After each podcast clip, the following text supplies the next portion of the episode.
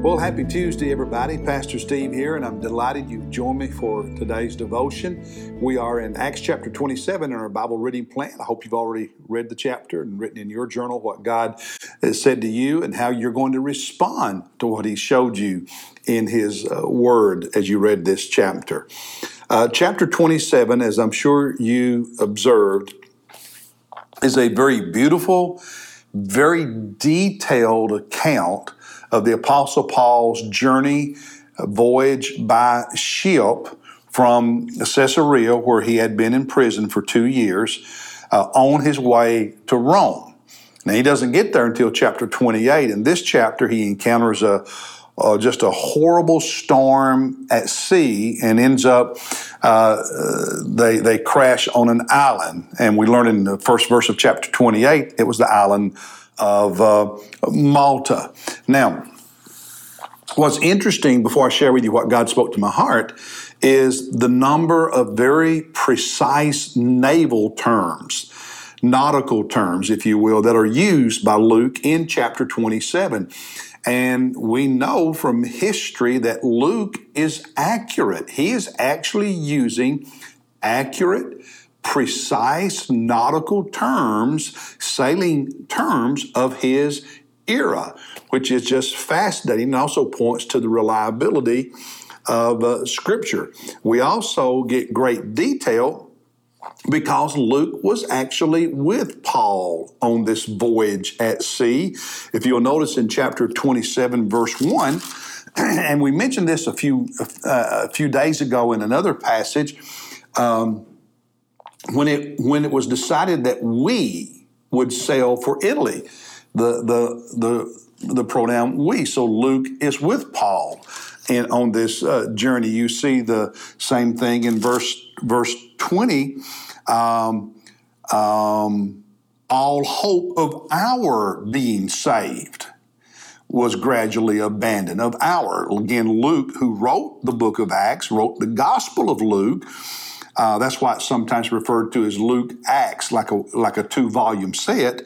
Um, uh, is with Paul, and then lastly, in verse 30, 37, um, all of us in the ship were 200. So Luke is with Paul writing this. And uh, this storm lasted just a touch over over two weeks, and you see that in verse 20, 27 as well on the 14th night.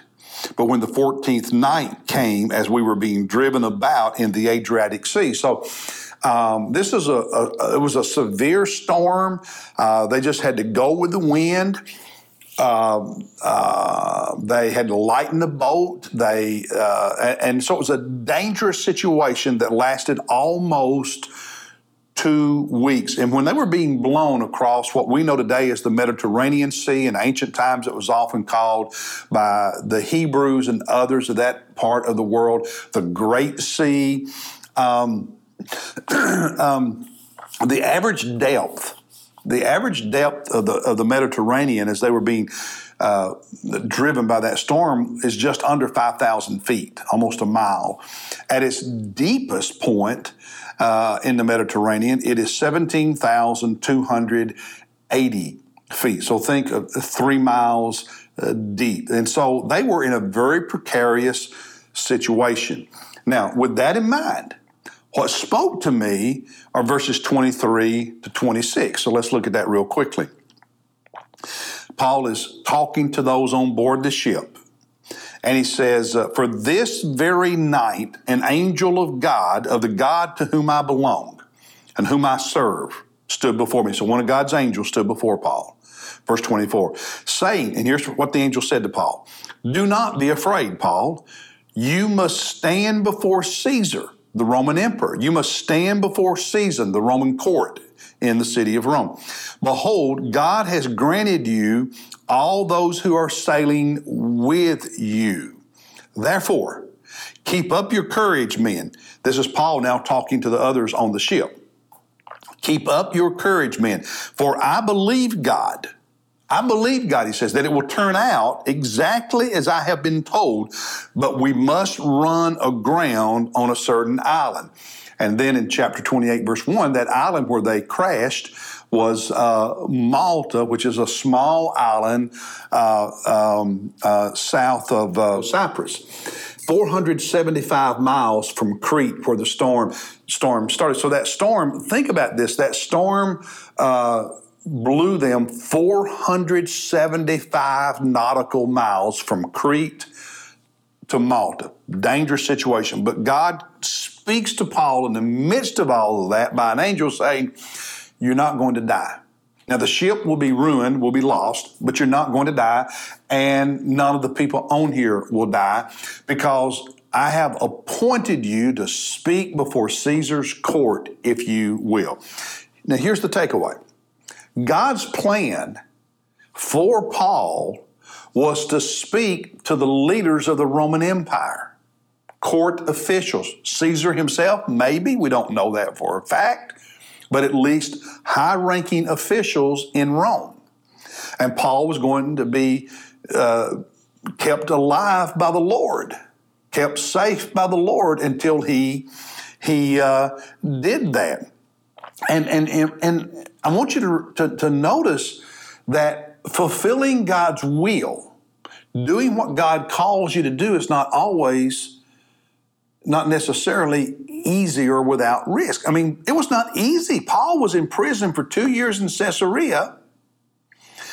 And, and, and then he's in this severe storm on the way to Rome. It was not easy. His life was at risk. Doing God's will sometimes is easy. Doing God's will at other times is tough, risky. There are challenges and dangers. And bear that in mind. Sometimes we think if I'm doing God's will, everything's going to be rosy, everything's going to be easy. No, sometimes, yes, it will, but other times, no, it's going to be like Paul's journey in that storm. Um, but it's always worth it. You may face hardship and challenges, but it's always worth it.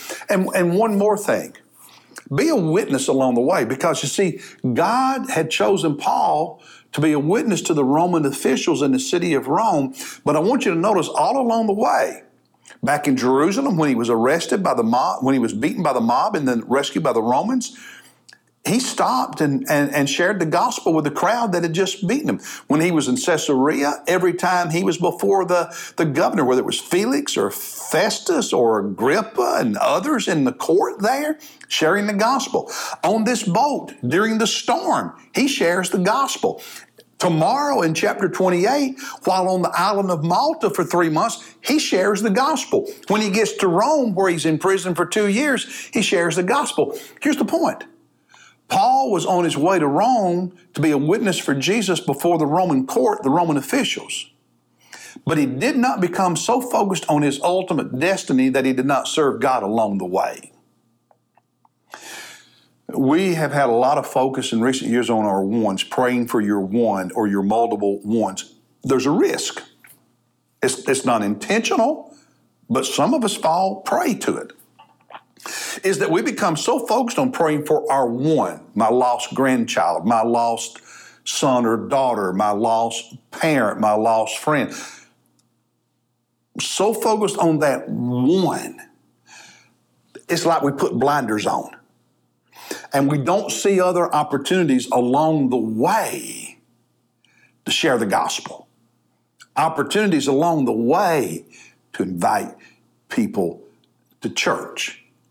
And if you are so focused on your one that you don't see other opportunities today, take the blinders off. Keep praying for your one, serving your one, but pray, God, show me today who I can talk to. Show me today who I can invite. Open my eyes, God, and my heart and my mind to see what is in front of me now, not being so focused on my one or on the future that I don't do what I can right now today to share the gospel with others. Paul was on his way to Rome, but he talked to everybody about Jesus along the way. And you and I need to do the same thing. I hope you'll do that today and tomorrow, and that you'll have somebody with you Sunday morning in worship at First Baptist Church because you talked to them this week along the way. Hey, God bless you tomorrow, chapter 28, as we wrap up the book of Acts.